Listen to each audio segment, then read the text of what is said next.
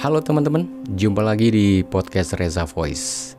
Mungkin ada di antara kita yang berpikir bahwa semakin dewasa, semakin usia kita bertambah, semakin banyak tanggung jawab yang harus kita pikul seiring dengan usia yang bertambah, terus kemudian banyak urusan yang kita harus selesaikan dalam hidup ini. Akhirnya kita menyimpulkan bahwa semakin dewasa kok hidup itu jadi semakin rumit ya.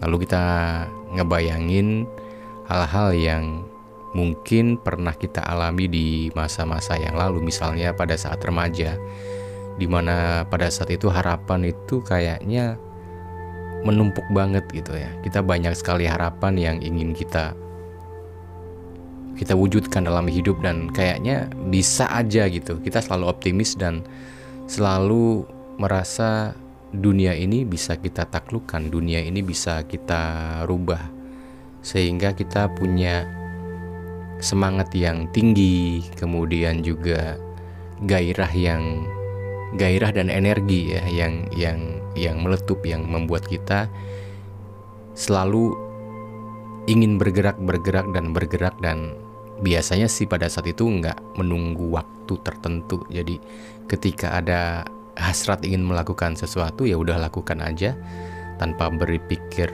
resiko yang terbayang di depan mata adalah harapan. Itu masa yang menyenangkan sih ya. Kita harus mengakui itu bahwa itu hal yang menyenangkan, masa-masa yang menyenangkan. Masa-masa kita baru mengenal cinta mungkin, masa-masa di mana kita itu punya punya segudang harapan dan ingin kita wujudkan. Tapi mungkin pada saat itu juga ada beban-beban yang dimiliki oleh para remaja di usia-usia seperti itu, kayak misalnya kita sendiri yang pasti juga punya keinginan untuk balik lagi ke masa kecil, di mana pada saat itu kita nggak punya beban sama sekali, Terus juga apa pun yang kita inginkan kita tinggal bilang sama orang tua terlepas dari apakah orang tua bisa memenuhi keinginan kita atau enggak ya. Mungkin sama aja di strata ekonomi yang berbeda-beda juga akan sama saja pastinya. Yang namanya anak kecil pasti menggantungkan harapan dan keinginannya kepada orang tuanya. Jadi sebetulnya apa yang kita lihat sekarang itu adalah cermin dari keinginan kita bahwa semakin lama hidup tuh semakin kayaknya semakin rumit, semakin banyak beban, semakin butuh kesabaran, butuh perhitungan dan lain sebagainya. Kita jadi ingin kembali ke masa itu. Yang artinya tadi kan gue bilang cermin ya, cermin yang yang kalau direnungkan kita bisa tahu bahwa yang kita inginkan itu adalah hal-hal yang gak seperti yang kita alami sekarang gitu. Kita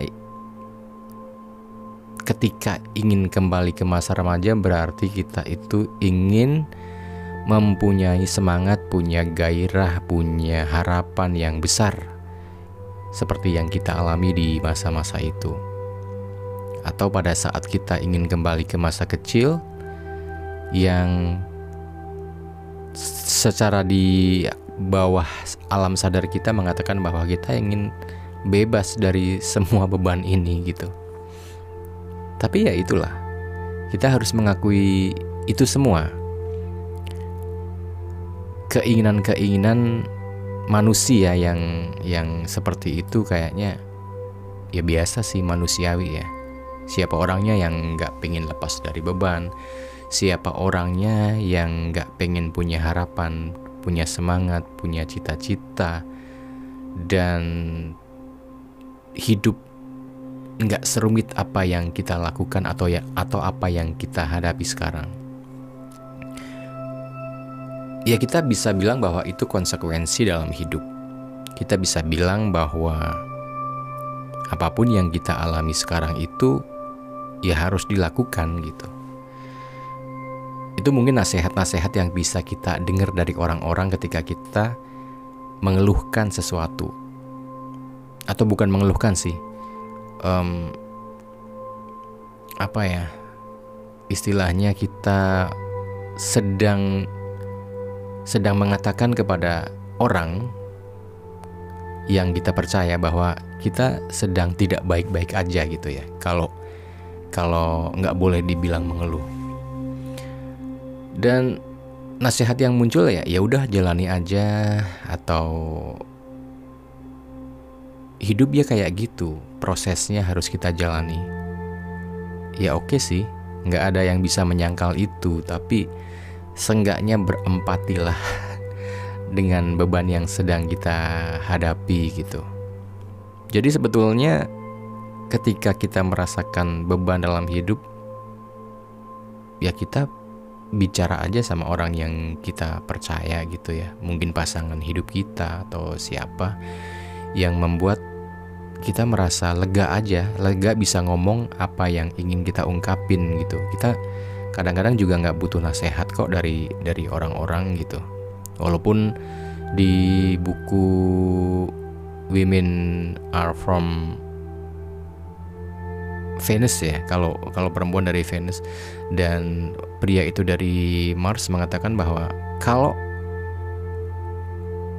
cowok atau laki-laki mengungkapkan perasaannya atau mengungkapkan masalahnya kepada seseorang berarti memang dia butuh um, butuh solusi atau butuh butuh bantuan gitu.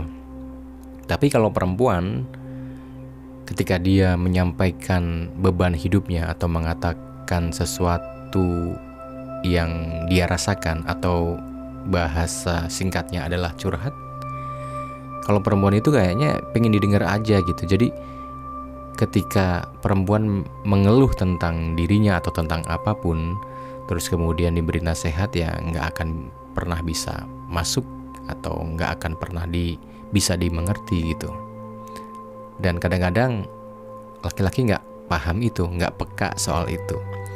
Tapi apa pun itu, yang harus kita tahu bahwa ya wajar-wajar aja seseorang itu mengungkapkan apa yang dirasakannya.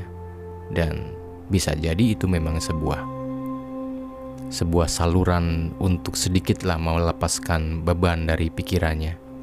Jadi sebetulnya kalau gue bilang sih didengar itu bukan cuman monopoli cewek aja, cowok pun butuh buat didengar gitu. Nggak perlu ada solusi kok, nggak perlu ada nasihat yang dia dengarkan gitu. Dia cuman butuh didengar aja sehingga dia merasa lega gitu. Tapi ada satu hal yang gue pengen bilang di sini bahwa kadang beban hidup yang kita rasain sekarang itu berkaitan dengan luka-luka kita di masa kecil, luka-luka yang disadari atau enggak ya lebih banyak enggak disadarinya sih kadang-kadang. Itu pernah ada dan sebetulnya itu butuh disembuhkan atau butuh diselesaikan gitu.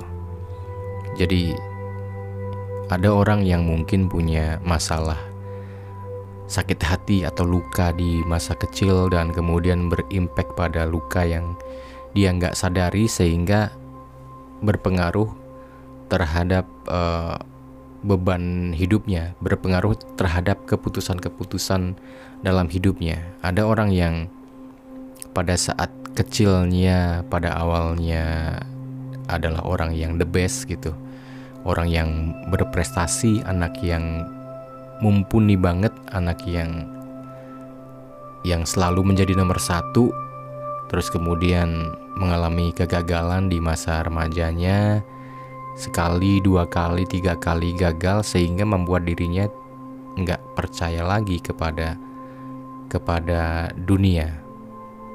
Dan bahkan mengakibatkan dirinya itu tidak berani untuk mengambil resiko bahwa yang terbayang adalah kegagalan-kegagalan yang pernah di dialaminya. Jadi kita bisa bayangin ya kalau seseorang yang punya potensi kecerdasan, bakat yang luar biasa, tetapi nggak berani untuk melangkah karena luka-luka yang belum sembuh, sehingga dia merasa bahwa apa yang akan dilakukan itu terlalu beresiko, apa yang akan dilakukan itu belum tentu berhasil, sehingga dia cuman berada di situ aja, nggak ke mana-mana dan